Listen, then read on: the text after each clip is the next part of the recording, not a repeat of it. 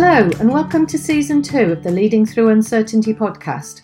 I'm Jude Jennison, founder of Leaders by Nature and host of this podcast, and I'm the author of the book Leading Through Uncertainty. In this series, I'll be delving into each of the chapters of the book and exploring what's the context of uncertainty, what are some of the challenges we face, and what are the habits and leadership behaviours that we need to adopt in order to navigate uncertainty more easily. In this final week of Series 2, I'm reading chapter 14 from the book Leading Through Uncertainty, and it's called Leading from the Heart and Soul. And it starts, as usual, with a quote Leading with passion and purpose brings people alive. And the chapter begins, as usual, with a story. And this time, this is the story of when Callie arrived. When Callie arrived in December 2011, I sensibly put her in a full livery yard so that someone else could look after her and I could learn from them. With my lack of horse knowledge, I needed all the support I could get, and I thought this would ease the pressure for me. It didn't. The livery yard handled their horses very differently, using coercion and control. I learned a lot about how I didn't want to be in relationship with Callie. To be clear, these were kind people who loved their horses, but in the same way that people in business use force and control to get people to do things, they expected their horses to follow the rules too. I had different ideas and different values. I wanted to lead Callie in a way that enabled her to keep her majestic spirit and to live and work with free will. I want the same for people in my team too. The relationship I wanted to have with Callie was one of partnership, respect, trust, love, and connection. I refused to resort to force or dominance, but I was unskilled in knowing another way with horses. That's what uncertainty often brings a need for trial and error, fail, recover, and begin again. In the first few days, Callie ran rings around me, sometimes literally. She was often on her toes, spinning round in front of me, snorting in fear. She spooked at everything. I mirrored her fear, terrified she might trample me or knock me over. I had no idea how to look after a horse, and I was finding my way, working it out as I went along. I ignored the books and the contradictory horsemanship advice and followed my intuition. I drew on every ounce of my corporate leadership experience to understand Callie's needs and develop a relationship. I knew that every time Callie took the lead, it was because she didn't have confidence in my leadership, so I had to keep stepping up. I listened and paid attention to her feedback and tried a different approach. The yard staff became increasingly irritated with me for not following their coercive instructions. They said she was naughty and needed to be slapped. I saw her fear and wanted to help her find her confidence instead. I knew that my leadership and my own confidence in uncertainty would be the breakthrough that we both needed. The control they used with their horses, they also tried to use with their clients like me. While other clients did as they were told and slapped their horses, I refused to. My stress levels began to rise. I so badly wanted to fit in, but I was clearly very different, not least because I didn't ride. I wanted to learn from their experience, but I knew that when I followed my instincts and really listened to Callie, we understood what our way was. We were co sensing and co shaping our future. True relationship, true partnership, true co creation. I was unskilled in knowing how to create that with a horse in those early days. Every night I went home in tears and told my husband I couldn't do it anymore. He sat and listened without judgment. When I asked whether I should give it up or continue, he always responded that he knew I would find my way and make my own decisions. I stayed. I stayed when I was face down in mud with concussion. I stayed when Callie electrocuted us both and reared up, re triggering my trauma around horses. I stayed when we looked each other in the eye in a moment of pure connection as we collapsed on our knees when the farrier beat her for not standing still. I stayed even though I sobbed uncontrollably for two hours afterwards. I stayed through one drama after another, many of them documented in my previous book, Leadership Beyond Measure. Because sometimes leading from the heart and soul requires us to stay, and because I was leading in service of my clients who were gaining breakthroughs from working with us. Every morning I got up and tried again. Over the first six months, I was in and out of overwhelm. I had no idea how to look after a horse and no idea how to run a business either. And here I was trying to learn both in parallel. I became exhausted and overwhelmed by the responsibility. I had gone beyond the realm of uncertainty to unskilled and unsafe. Something had to change. I sought help from Callie's previous owner and asked her to take Callie back temporarily. She provided support for the next six weeks while I rebuilt my confidence and found a new place for Callie to live, a place we could both relax and find our way together without being told what to do and without needing to use force of any kind. I created a framework of support so that I could continue. I'm still here, leading and learning, while I have more skill, my own land, and the most incredibly relaxed and happy herd. The uncertainty continues. On a daily basis, uncertainty rears its head, and I find a way to move forward. Embodying uncertainty. Uncertainty requires us to step into the unknown. We may think we know where we're going, but we don't always know how to get there. Along the way, things pop up that we cannot foresee and that we cannot fathom. Somehow, we recover and carry on, including those new experiences and the associated learning in our path. I recently called out a vet to treat a horse while working with a client team. Imagine my horror as I stood talking to clients and saw out of the corner of my eye that blood was pouring out of my horse's foot and running down the yard. Despite it looking like a scene from a horror movie, I somehow stayed focused on giving the clients an outstanding learning experience, trusting the vet and trusting my yard manager who was holding the horse at the time. The horse's foot thankfully recovered and the clients had a great day. There is no manual or how to guide to deal with the unknown. We lead our way through it, sometimes with ease, sometimes with discomfort. The path of uncertainty is an emotionally challenging one. I hope this book has given a better understanding of why that is and what that means for you as a leader, as well as how you can support your team and organisation. We cannot pretend that the emotions don't exist. We experience fear and polarization, stress and overwhelm in varying degrees when we lead through uncertainty. We are all resilient to a point, and resilience differs for everyone. We cannot continue to put ourselves under inordinate pressure without realizing that it has a long term impact on individuals, organizations, and society. We are humans having a human experience, not computers processing information. Technology can support us, hinder us, or ruin us. I may work outdoors in a field with horses, but my business would not exist without technology, and my daily life depends on it too. I hope we learn to use it wisely instead of allowing it to dominate us. It's down to each and every one of us to make powerful choices moment by moment on both a micro and a macro level. This book has been challenging to write because it describes embodied leadership and it invites you to find your new way, which is going to be different from mine. We can't just plan ahead and expect everything to fall into place and for people to do what we want, when we want, how we want. We're not machines. We can't turn emotional responses like fear and stress on and off just by knowing about them.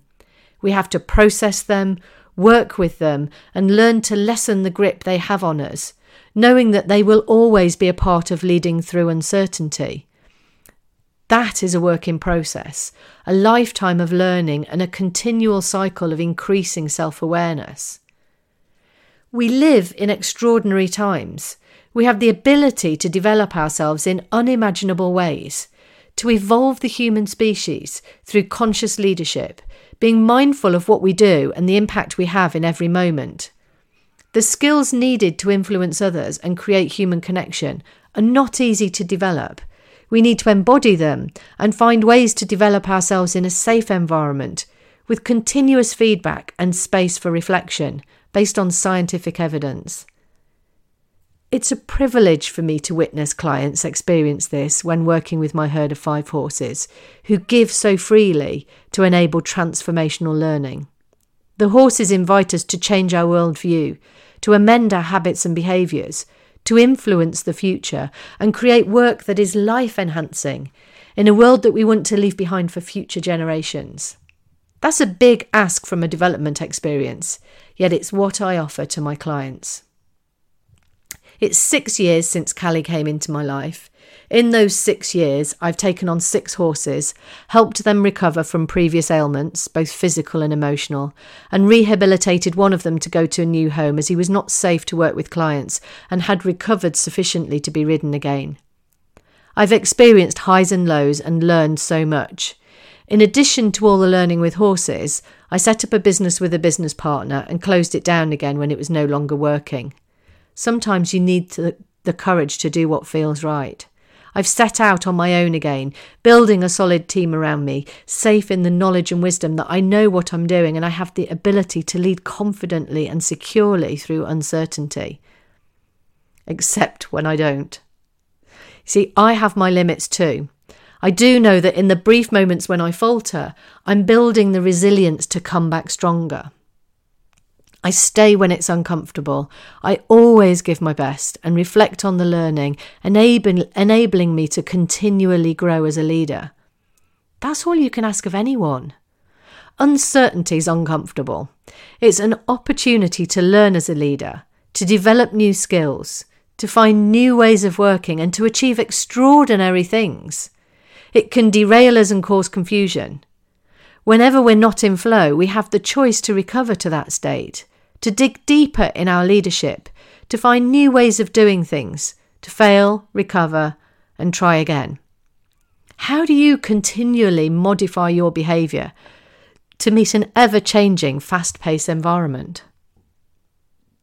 Leading through uncertainty requires a new mindset, Although emotional and social intelligence increasingly have been recognised as essential components of leadership, they've largely been engaged from the intellect. We need to shift from the analysis of emotions to empathic understanding and emotional engagement. A new way of leading from the heart and soul is called for as we embrace the next evolution of leadership with courage and compassion in abundance. Leaders who have a sense of purpose and passion for their work feel alive and are engaging and inspiring to others. They feel compelled to go above and beyond what is expected of them, recognizing the emotional fallout of uncertainty, finding new ways of leading from the heart and soul. Final thoughts. As I stand in the field after a workshop with clients, the horses graze calmly beside me. There is incredible peace around me and within me. Each one of the horses has taught me so much and will continue to do so. They give freely and willingly, sometimes being gentle with me when I'm vulnerable and afraid, sometimes head-butting me into next week when I'm dithering and uncertain. That doesn't happen too often. Callie, in particular, expects me to lead from the front. If I don't lead my business and the herd from the front, nobody else will. It's my role and one I step up to with passion, joy, and enthusiasm. Most of the time. Sometimes it feels lonely at the top. I know many CEOs experience that too. I have plenty of mentors who offer advice and guidance, but ultimately it's my responsibility to lead my business, the herd, and my clients. They all expect it of me. The horses are soft yet powerful. They know their purpose is intertwined with mine to lead others to find their inner peace, so that we all have the skills to live and work in harmony with others. I watch and learn. I notice when they set boundaries and articulate their needs with clarity. I watch Callie stand solidly in self assured presence, blending power and gentleness, clarity with compassion.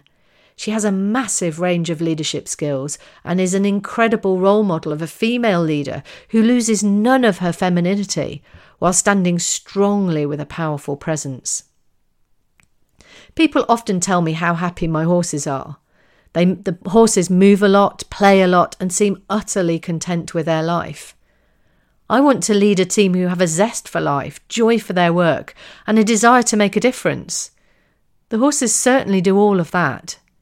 Every horse who has arrived has come with emotional or physical challenges. Over time, I see them relax into the herd, start to bring more and more of their personality and individuality. They become more challenging to lead once they realise they have full expression of their opinion. I'm willing to be challenged, willing to step up as a leader, knowing that they benefit greatly from having full expression of themselves, as people do too. Uncertainty requires the flexibility and willingness to keep trying, keep learning, keep making a difference. It matters.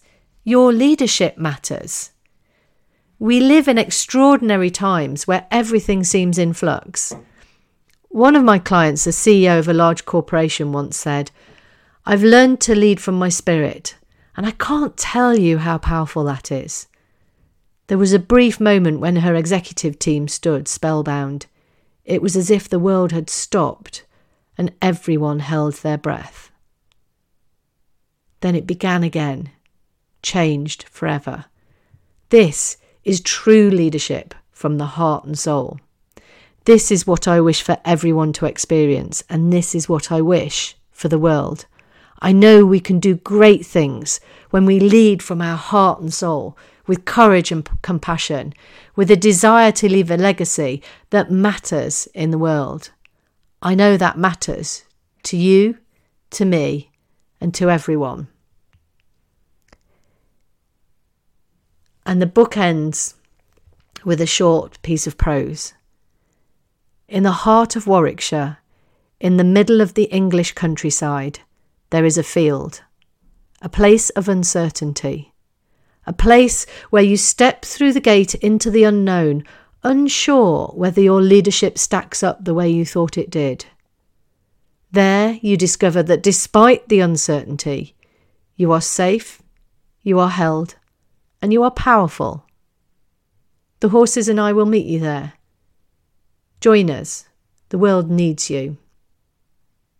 And that concludes series two of the podcast, where in the last 14 weeks, I've been reading one chapter every week from my book, Leading Through Uncertainty. I hope you've enjoyed the book. I hope you've been inspired by some of the stories of clients and the horses. Series three of the podcast starts very soon, and in series three, I will be reverting back to interviewing executives and leaders from a variety of businesses and sectors. So come back very soon and listen to what some of the stories of the people I've interviewed. There are some amazing stories to, to share, and I can't wait to share them with you. Bye for now.